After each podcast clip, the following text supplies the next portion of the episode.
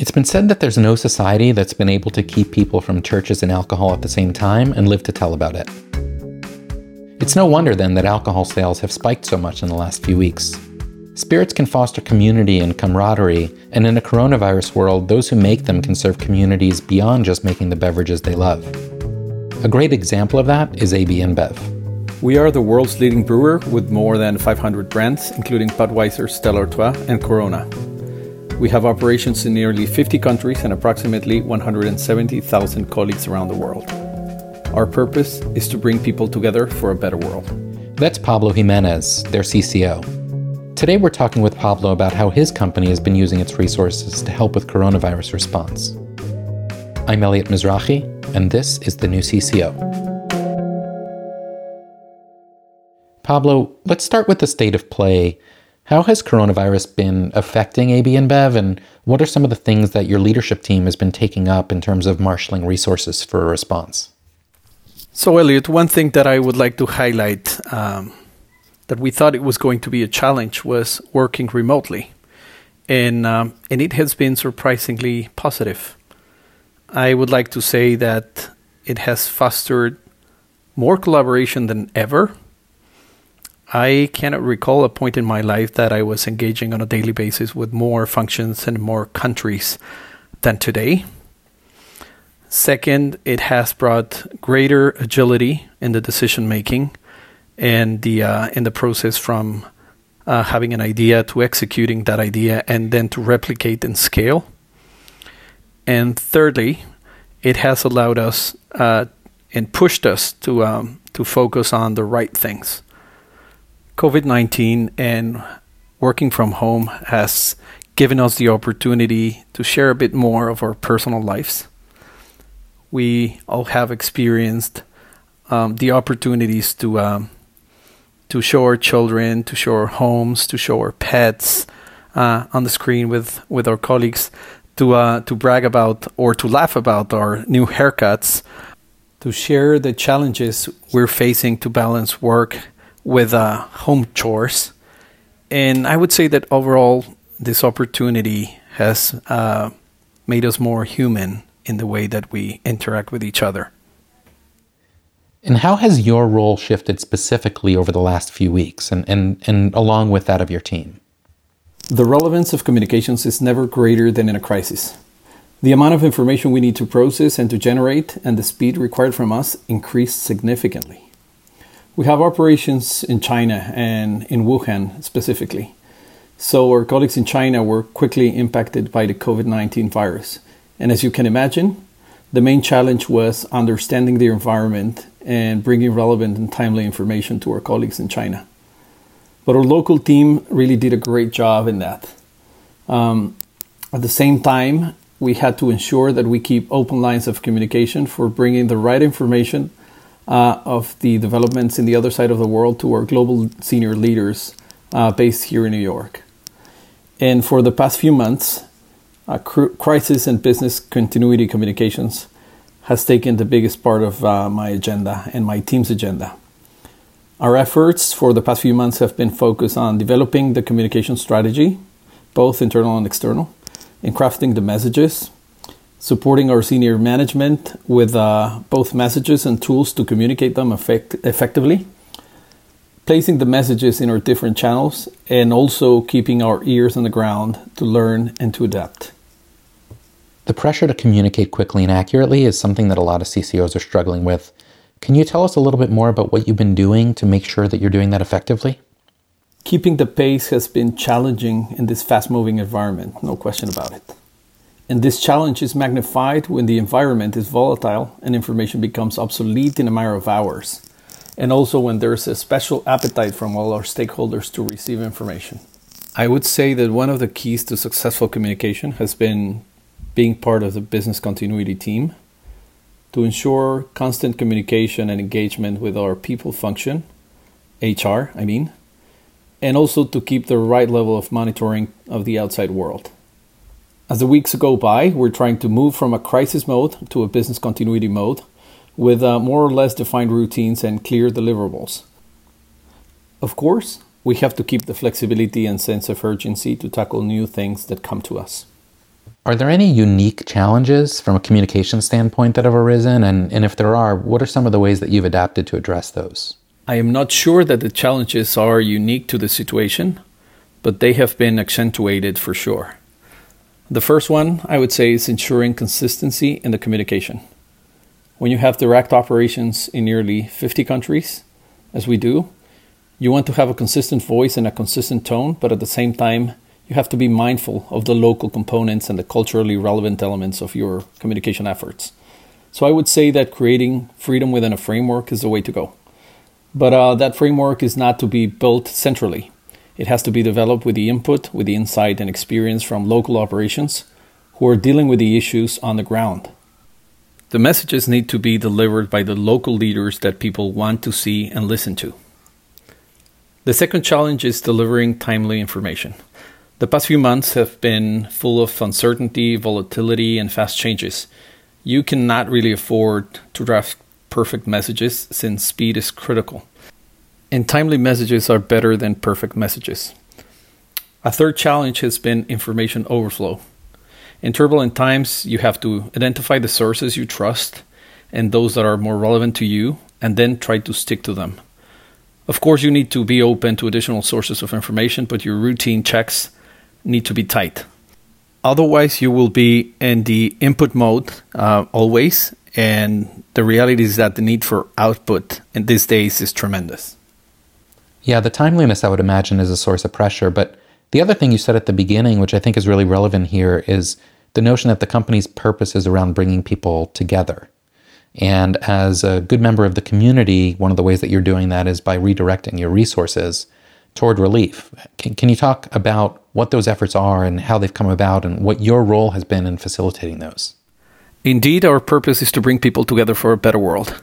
And today, for us, it means joining efforts to support our people, to help our communities, to work with our partners, and to connect with our consumers. So everything starts with our people. The health and safety of our colleagues has been our number one priority. From the very beginning, we have been taking preventive measures above and beyond what the WHO recommends and what local authorities mandate. A number of those preventive measures have been based on learnings, insights, and best practices developed by our colleagues in China and South Korea, and we're really grateful for that. As we all know, another critical point is to provide your people with frequent and timely communication from reliable sources. We want our colleagues to feel sufficiently supported with the right tools and resources, and also proud of what we're doing to support our communities and our partners around the world. Now, let me spend a minute talking about our connection to the communities.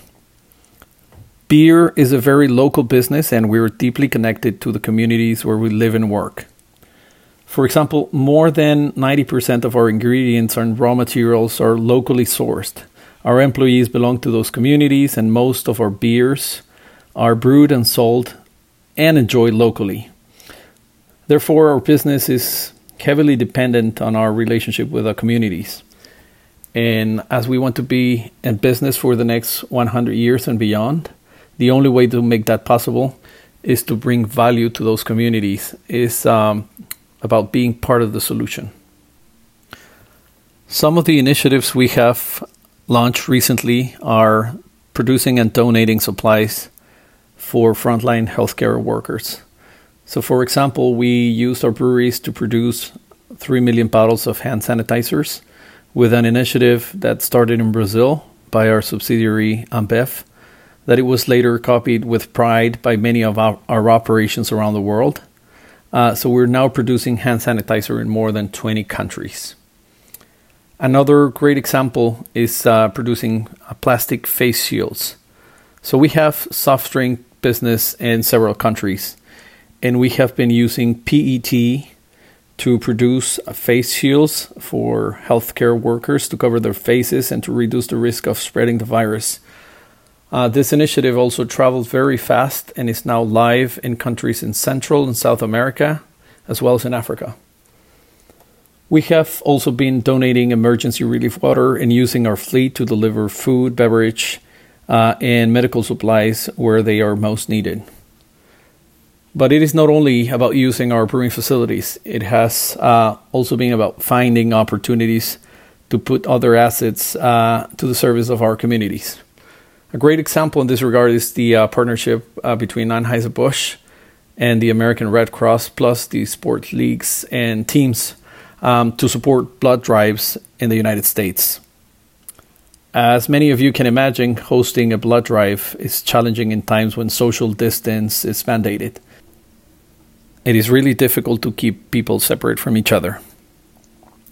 To date, 7,000 blood drives have been canceled in the U.S. because of COVID-19.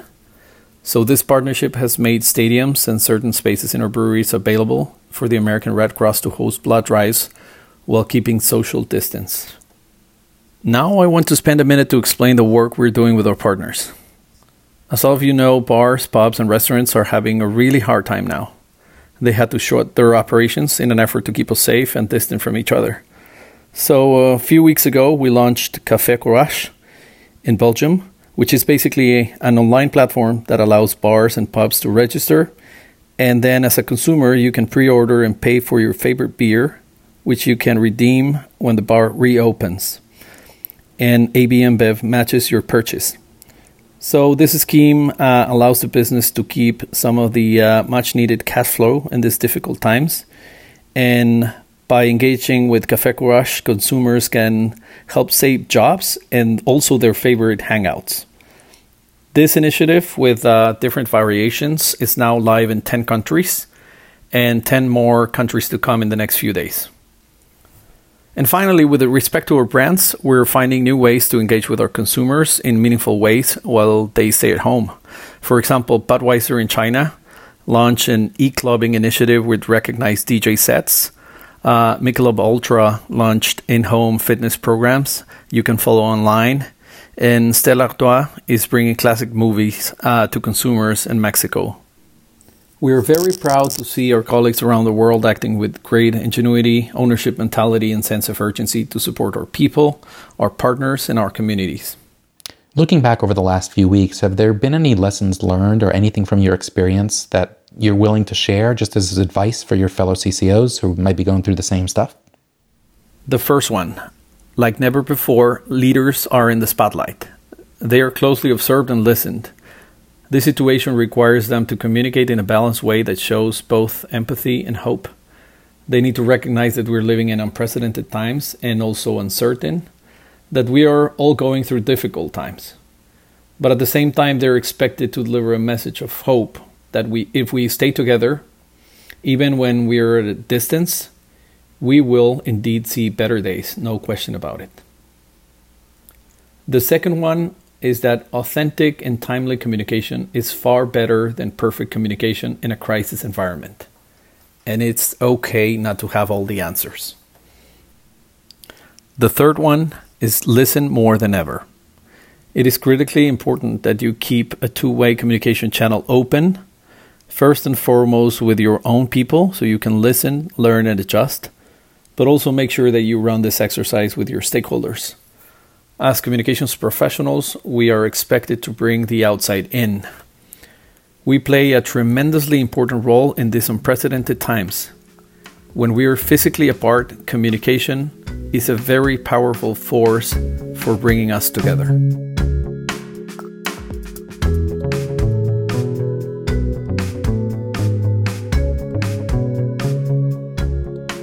If you enjoyed today's episode of The New CCO, be sure to check out our latest episodes and subscribe wherever you get your podcasts. While you're there, leave us a rating and a review. We want to hear what you think so that we can keep making this podcast more interesting and valuable to you. To find out more about what's happening at Page, please visit us at page.org. I'd like to take a moment to thank our podcast sponsors for this year, Rivet, which is our podcast producer, and Crisp Thinking. You can find out more about Rivet at rivet360.com. Crisp Thinking uses AI and human intelligence to protect global brands from the weaponization of communication and the spread of misinformation. You can find out more at crispthinking.com. Thanks so much for listening. We'll see you next time on The New CCO.